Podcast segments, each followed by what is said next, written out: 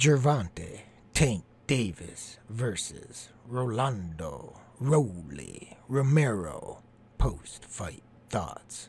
Dun, dun, dun. Hey guys, Fight Junkie here. As usual, before we jump into this next episode, I want to remind you guys you can hit me up on Twitter at FightJunkieCom. Follow me on Parler at Fight Junkie. Listen to me on Anchor, Spotify, Google, Apple, Amazon. Basically, anywhere you can find a podcast, I'll be there. You can also subscribe to the YouTube channel. Oh, wait, hold up. Scratch that. YouTube deleted my channel. Um, let me think. Okay, I got it. You can also subscribe to the Rumble channel. Rumble.com slash Fight Junkie. Want live stream? Twitch.tv slash Real Fight Junkie. Won't go 12 full rounds. This fight actually wasn't too exciting until the ending. Going into this fight, we had mentioned that we thought that Roly, being the bigger guy, was going to press the action and that it wouldn't be impossible to see uh, Tank box, kind of like the Isaac Cruz fight. And that's exactly what happened. And in fact, the scores at the time of the stoppage were Davis 49 46, Davis 48 47, and Romero 48 47. So Tank was still winning the fight. I don't agree with 49 46 at all. I think if you're going to give rounds to Isaac Cruz, then you have to give rounds to Romero as well. If you want to say 48 47 for Tank, I won't go too crazy about that. But I think you can make a case that Romero is winning the fight simply from the pressure. I think there was something about punch stats, which again, remember, I don't really go by these because I don't think they're accurate. But it was something like Tank had landed sub 30 punches in the whole entire fight. That seems pretty much accurate as far as punches landed goes. I mean, it wasn't a high action affair from either side. That's why in a close round, you're probably going to give those to Romero over Tank. And then the knockout shot shot came.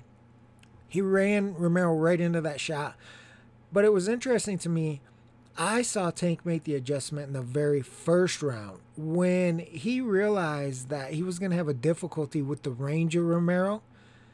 He immediately immediately switched his game plan up and he started boxing because originally he was trying to stand his ground. He was always trying to bait Romero in. That was the entire plan, but he was trying to stand his ground. And every time that Romero would fire and he tried to fire back, Romero understood the distance. Tank has a shorter arms, a shorter fighter and uh, Tank couldn't get to him.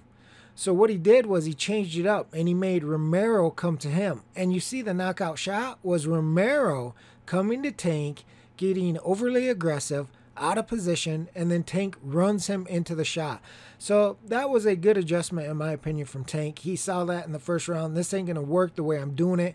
But if I move around, Romero had already trained to chase down Tank. So he knew that Romero would push him. He knew that Romero technically made mistakes and he knew that there would be an opportunity to run him into a shot. And it worked perfectly. In fact, Tank said the shot that he hit him with, he didn't even throw hard, but because Romero was coming forward, it was a double shock power, and that's what put him down and out. Now, I saw some people on the social saying that they thought the stoppage was too quick because there was like 28 or 38, 30 seconds, something like that left in the round. I disagree. I think uh, Romero was out of it. In fact, I'm not even sure that he got knocked out. You could see that his face was just, I mean, he had no idea where he was or what was going on when the referee was talking to him. And I don't really like the move left, move right, uh, say your ABCs, you know, spin around, do a 360.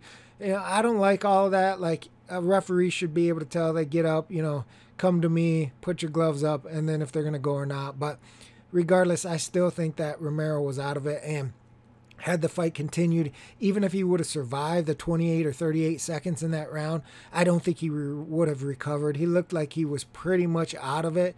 And I think even going backstage on his on his way to the uh, locker room, he, he was uh, asking his dad like what happened.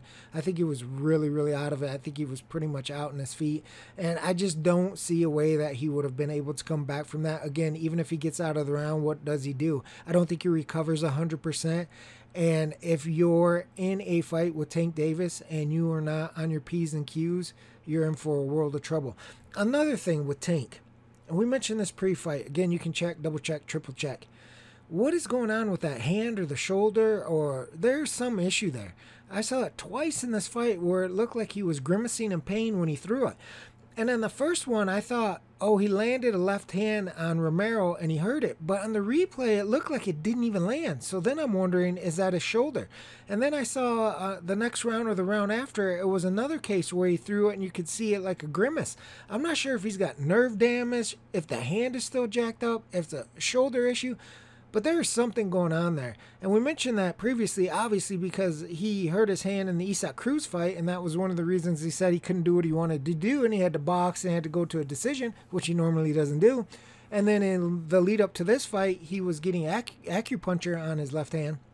So I'm really curious to what's going on with that because obviously, you, if you're betting Tank, he's generally a large favorite, usually favored to win inside, as he was tonight then you got to be pretty sure that his damn hand or shoulder or elbow or whatever the hell is going on isn't going to fall off in the ring because as he face, faces the bigger names in the division, obviously you're going to need all your weapons and tools as you step up the competition. So that's interesting to me and something that's kind of concerning because obviously teams are going to keep that uh, you know on the low as much as they can. To keep it secret and keep it close to the vest. They're going to want people to know if there is an injury there or something that is reoccurring and continues to have issues with. So when you're betting on Tank, who's usually the large favorite, that's that's really risky because this is two fights back to back where something has happened. Now he was able to win both fights, but but you can see obviously that is not a position that you want a fighter who's minus 1400 or minus 350 to win inside to be having hand issues during the fight. Now, where do they go from here? Well, obviously Romero sprinted the hell out of there. Like I said, I think he was out of it, didn't know what happened, didn't talk to anybody as far as I know. And most people think he, he talked his way into this contest anyway. I don't think he performed poorly. I don't think it was an exciting fight early, but I don't think he got simply outclassed. Like Tank didn't dominate him over six rounds and then knock him out. He basically caught him with one shot and knocked him out.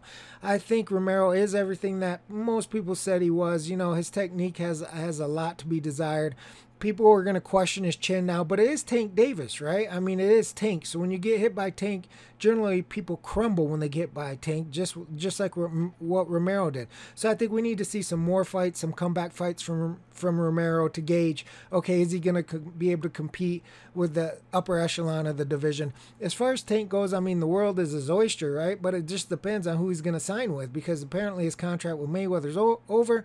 So I don't know if he's going to re-sign. And the and early in the week it was he was going to be a free agent and do his own thing. Then it was he has the best team, and I have no idea what's going on there. So I mean that dictates a lot because a lot of people criticize Tank for his level of competition. Then it goes back to the you know.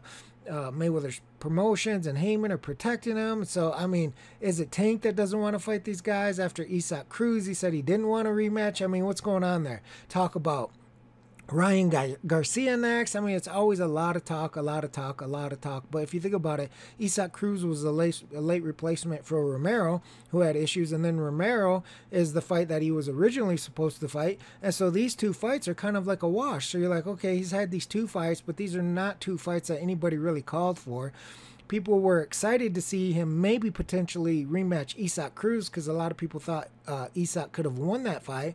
And of course, Tank had hand issues in Isaac Cruz and this fight. So that makes it a little more intriguing because Isaac's a tough little bulldog. And obviously, Tank struggled a little bit more than he usually does in the, in the Cruz fight. But I mean, beyond that, people wanted the big name fights. They're even talking about Kambosos and Haney, the winner, and of course Ryan Garcia. And, and we just don't know what's going to happen. At some point, you're going to have to see these mega fights with these youngsters that are, are that are you know trying to to gather all the belts, and they have uh, large social media presence and they're always calling each other out on social media or saying, I'll fight anybody, anywhere, anytime, but the fights don't seem to happen. But ultimately, the fight pretty much played out how people expected. I don't think the early rounds did, but ultimately, the result is what everybody expected, including the books. Obviously, Tank opened at a big, big line. He was somewhere around 1400 straight his inside got moved up to higher than what the under even opened at. We talked about in the pre fight podcast. That's why we went with won't go 12 full because at one point you could get that almost the exact same line as you could get tank inside. Obviously, won't go is a much better line if if the lines are comparable. And then money just started pouring in on Romero. I mean, pretty much all fight week. I saw him at plus seven to one, I believe it was, when we were doing the pre fight podcast predictions. And come fight day, it was roughly 450, I believe, was the lowest I saw at a book. And most of the books, he was all under six to one. That's a lot of money. The, the books had a lot of risk if Romero would have won. Ultimately, Tank bailed him out. That's it for this episode of Fight Junkie. I will sock it to you tomorrow, baby. Fight Junkie out.